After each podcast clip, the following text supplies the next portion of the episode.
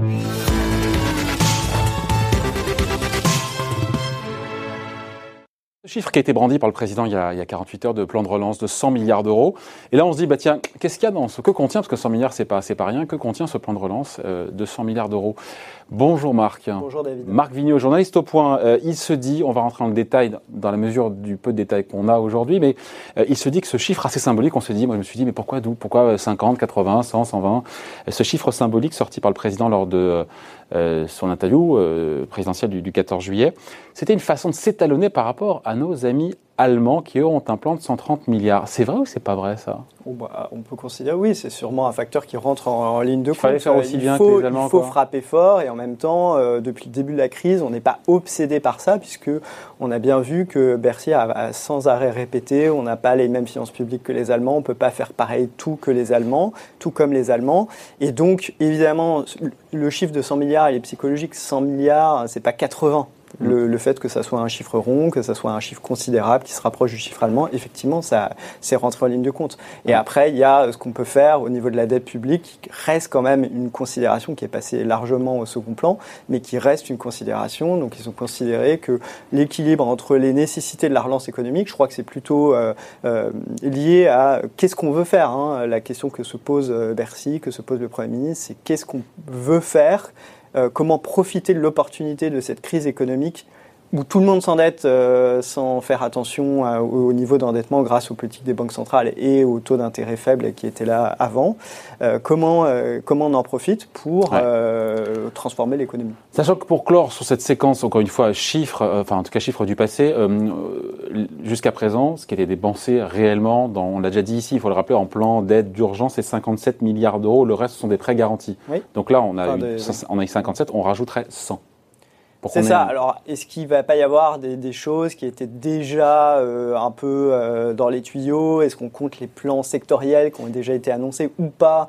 Euh, L'enveloppe, elle est sur combien d'années hein? On voit bien que d'ici la fin de l'année, euh, c'est pas 100 milliards qui va être dépensé. Donc, c'est aussi pour 2021. Donc, ça veut dire que c'est 100 milliards sur un an et demi. Donc, on est déjà ça sur prend 100 compte milliards les plans de sur 18 relance mois. du secteur aéronautique, de la voiture, tout ce qu'on a eu déjà, c'est dedans C'est pas sûr, mais Ah, il faudra voir, euh, évidemment, pour arriver à ce chiffre un peu psychologique de 100 milliards, il y a toujours des façons de présenter les choses euh, qui sont parfois, on compte un peu deux fois les mêmes choses. Euh, Par exemple, quand ils ont annoncé le plan tourisme, le gouvernement, quand ils ont compté 18 milliards, il n'y avait pas du tout 18 milliards de nouveaux crédits. C'était euh, des enveloppes, ils prenaient tout ce qui avait été fait depuis le début pour Hmm. le tourisme et ils ont annoncé 18 milliards. Ouais. Et Voilà.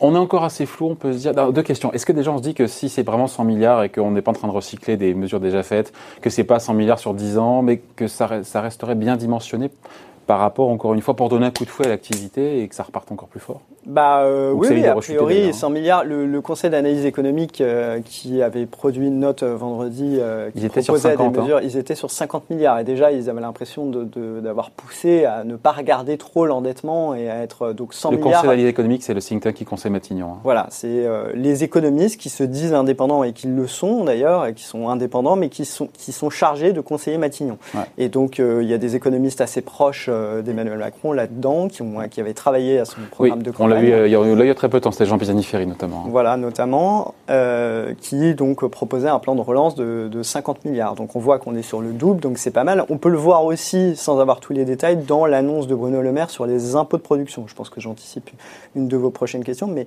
l'enveloppe, elle est de 20 milliards sur Ouais. deux ans. Donc ça, c'est clairement euh, le haut de la fourchette de ce qu'on attendait. Moi, c'était une surprise. euh, Il était hier soir sur France 2 quand il annonce effectivement 20 milliards. euh, Cette baisse des impôts de production, elle était plus ou moins acquise. On a compris qu'elle elle baisserait. Mais euh, le chiffre qui circulait, c'était 5, 6, 7 milliards. Là, pour le coup, 20 milliards. Alors, c'est sur deux ans aussi. Mais quand même. Mais ce qui est intéressant, c'est de voir que Bruno Le Maire, depuis des mois Il et des ça. mois, depuis des années, il porte ça et il avait vraiment du mal à le vendre. Il avait vraiment du mal à le vendre au reste du gouvernement pour des raisons budgétaires, parce qu'on n'avait pas les moyens. Sauf que là, il faut baisser. relocaliser, il faut produire Sauf que français. là, c'est ce que je disais, comme tout le monde emprunte de façon illimitée, que les spreads, les, les différences de taux d'intérêt entre les pays restent euh, extrêmement limitées, que la France a la confiance des investisseurs, qu'on emprunte quasiment à zéro, euh, et ben là, c'est l'occasion de, faire ce qu'on ce qu'on pouvait pas faire avant. Alors, il, y a beaucoup de, gens, hein, notamment euh, le, le gouverneur de la Banque de France, qui dit non, c'est pas une bonne idée parce que là, on fait une baisse d'impôts pérenne.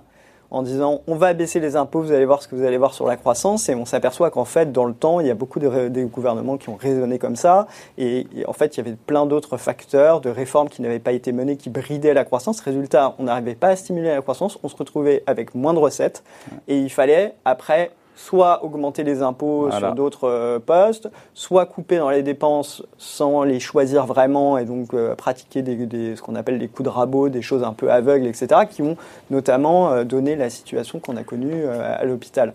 Donc on va baisser de manière permanente des impôts et on ne sait pas si l'effet sur la croissance sera aussi fort qu'attendu, et sur, notamment sur les relocalisations. Ouais, il y a encore une fois cette annonce signée euh, Bruno Le Maire hier. Il y a aussi le Premier ministre Jean Castex, euh, lors de son discours de politique générale devant l'Assemblée hier, il a sorti ce chiffre.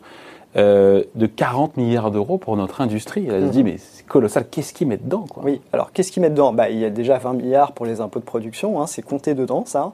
Euh, ah oui, d'accord, donc il y a déjà la moitié euh, donc voilà, de productions qui sont déjà baissées sur deux ans. Il reste 20 milliards. Sur cette enveloppe, il y a euh, une grosse partie de l'effort qui est euh, sur les plus grandes entreprises, les plus grandes industries polluantes les plus gros sites polluants, on va les encourager à se moderniser, à réduire leurs émissions de gaz à effet de serre. Donc ça, c'est compté dans l'enveloppe industrie, mais on aurait pu dire aussi c'est dans l'enveloppe euh, euh, pour la transition écologique, puisqu'il y a une autre enveloppe pour la transition écologique qui est de 20 milliards d'euros.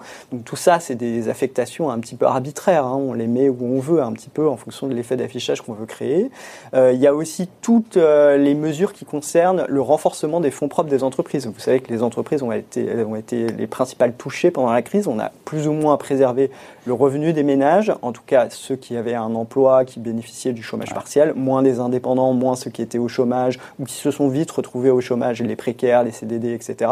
Mais on a globalement euh, préservé le revenu des ménages. En revanche, les entreprises, elles, elles ont été un peu protégées par le chômage partiel, on leur payait leurs coûts salariaux, mais par contre, elles ont eu euh, zéro chiffre d'affaires mmh. euh, pendant plusieurs mois pour beaucoup d'entre elles. Et donc, il faut, euh, maintenant elles se sont, elles se sont endettées, on leur a donné des, mesures d'urgence, type euh, le, plan, le prêt garanti par l'État pour pouvoir passer cette période, mais elles, sont, elles sortent de la crise beaucoup plus endettées. Avec une rentabilité moindre et plus de dettes, donc des bilans dégradés. Exactement. Donc l'État veut encourager soit la réduction de la dette des entreprises, soit au renforcement des fonds propres, c'est-à-dire l'argent qu'elles ont en réserve et qui leur permettent de faire face à Donc ces prêts garantis seraient transformés en prêt participatif. oui, enfin, c'est n'est pas vraiment une transformation des prêts garantis par l'État, mais il y aurait effectivement euh, un mécanisme, sans rentrer dans les détails, qui permettrait de renforcer la solidité financière en fait des entreprises, de leur donner du temps, des perspectives et des prêts qui seront, pour faire simple, qui ne seront remboursés qu'en fonction de la situation économique des entreprises. C'est-à-dire que si la situation économique de l'entreprise ne se redresse pas, et eh ben ces prêts ne seront pas remboursés sans que ça euh, provoque euh, une procédure collective euh, et éventuellement une liquidation. On, est quand même dans le flou hein, sur le, contenu, encore une fois, de ce plan de relance de, 200 milliards d'euros. Ah, notamment la partie sur les entreprises et sur les fonds propres dont on vient d'évoquer. Jean Castex, et encore une fois, hier, le Premier ministre à l'Assemblée parlait de 20 milliards d'euros qui iraient à la rénovation thermique des bâtiments, la réduction des émissions dans les transports, les industries, les technologies vertes, mhm. notamment les batteries. Enfin, tout ça mhm. reste un gros magma, quoi. C'est pas. Oui, oui, bah, c'est pour ça que le plan, de, le plan de relance, formellement, il sera présenté au moment de la présentation du projet de loi de finances. Donc, Ce sera le 24 août, 24 août prochain. Donc fin août, on en saura un, un, petit peu plus. Il y aura un gros morceau, on a compris, pour les jeunes, pour soutenir l'emploi des jeunes. J'ai vu passer plein de choses entre les, les, exonérations de cotisations. Alors, on dit charge sociale de cotisation sociale patronale, une prime. J'ai vu une prime, alors combien? 4 000 euros par an, c'est ça euh, pour que toucheraient les entreprises Alors, c'est ça, c'est la même chose. C'est l'exonération de, ah, la, même chose, charge sociale.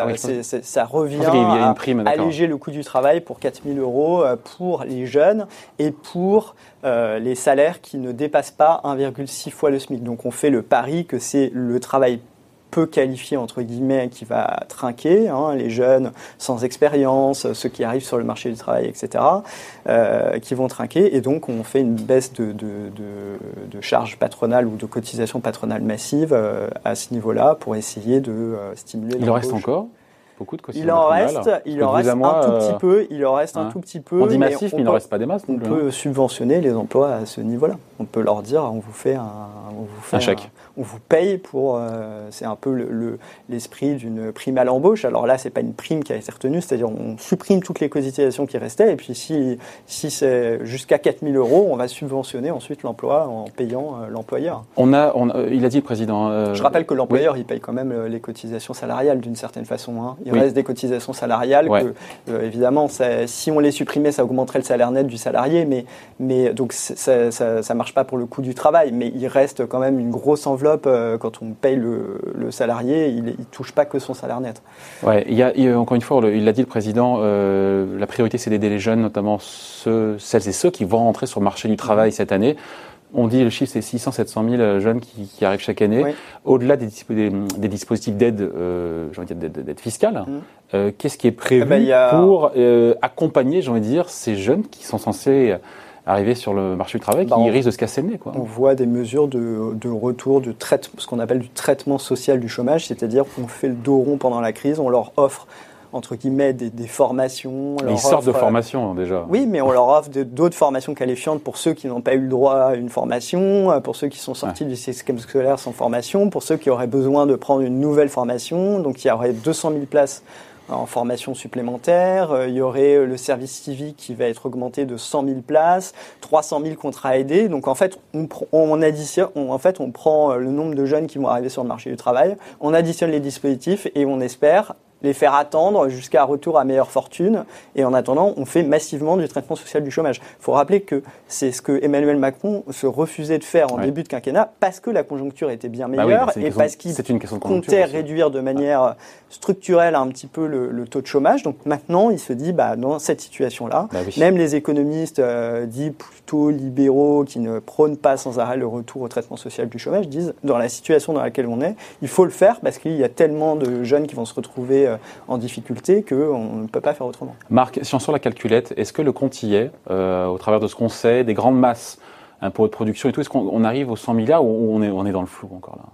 Ah, si on sort sur les grandes masses, bah, les grandes masses. Bah, on, arrive à peu près à 100 milliards. Hein. On est à 40 milliards sur l'industrie, 20 milliards sur les formations en comptant les contrats aidés dont je vous ai parlé, etc. Tout ce qui est, euh, voilà. On est euh, là-dedans, il y a aussi le chômage euh, partiel de longue durée hein, qui va protéger les salariés. C'est 8 milliards rien que pour 2021. C'est une partie de l'enveloppe des 30 milliards qui avait été annoncée pour le chômage partiel cette année. Il y a 5-6 milliards sur la rénovation énergétique des bâtiments. Oui, alors il y a 20 milliards pour la transition écologique dans son ensemble, donc on est déjà à 80. Ouais, euh, voilà, donc le compte est bon, donc j'ai n'importe quoi, le compte est bon, on y est. Ça, va assez vite, oui, oui, on voit que ça va assez vite. Dernière, dernière question, Marc, avant de se quitter, euh, le plan de relance européen, est-ce qu'il viendra s'ajouter? Pour la part française, on dit que la part française, ça pourrait être, je sais pas, 30-40 milliards. Ça vient s'ajouter au, au, plan de 100 milliards d'euros national français ou ou est-ce que ça vient en financer un morceau Alors, bon, déjà, il faut préciser que pour le plan de relance européen, c'est très bien pour la cohésion de la zone euro. C'est sans doute ce qu'il fallait faire pour euh, éviter qu'il y ait des parties entières de la zone euro qui se trouvent en difficulté. Il faut rappeler que la France est financeur net hein, de ce plan. Donc, euh, à terme, euh, la France aide ses voisins et c'est très bien parce qu'on exporte vers nos voisins et que la santé euh, des pays du sud de la zone euro notamment est un facteur qui pourra tirer la France vers le haut, mais on est financeur net et on va effectivement toucher 30 à 40 milliards puisqu'on va emprunter avant de, avant de rembourser, on bénéficiera de, cet argent. Et cet argent-là, a priori, mais là il faut rester prudent, c'est l'argent qui sert à financer le plan de relance qui, qui vient d'être annoncé. C'est-à-dire que c'est une partie de l'enveloppe sera prise sur ces fonds européens ah. que l'on va toucher. D'accord, donc dans la facture, un petit morceau sera payé par l'Europe. C'est pas encore officiel et c'est pas ça, c'est l'analyse que je fais, c'est que a priori, ça ne viendra pas en plus. C'est déjà inclus dans les 100 milliards. D'accord, donc une partie, euh, une partie de la facture sera payée par l'Europe. Et Emmanuel Macron fait d'une certaine manière le pari que euh, des pays comme les Pays-Bas, euh, les pays du Nord vont accepter, les pays qu'on dit frugaux, euh, vont accepter le plan présenté avec Angela Merkel et par la Commission européenne ensuite. Avant de se quitter, Marc, la couverture du point de cette semaine, il faut lire le point évidemment, pas seulement mais surtout. Alors c'est une couverture internationale hein, sur la Turquie, mais on a, comme vous voyez dans le bandeau en haut sur, sur l'économie, on a un grand entretien. Ah, il a bonne mine, dans Patrick Pouyanné là.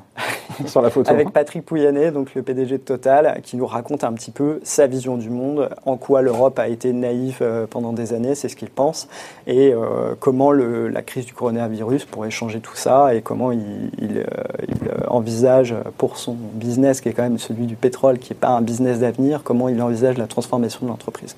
À lire donc cette semaine, grand entretien avec Patrick Pouyanné dans le magazine Le Point. Merci beaucoup Marc. Merci Bel David. été. On se voit à la rentrée. Bye.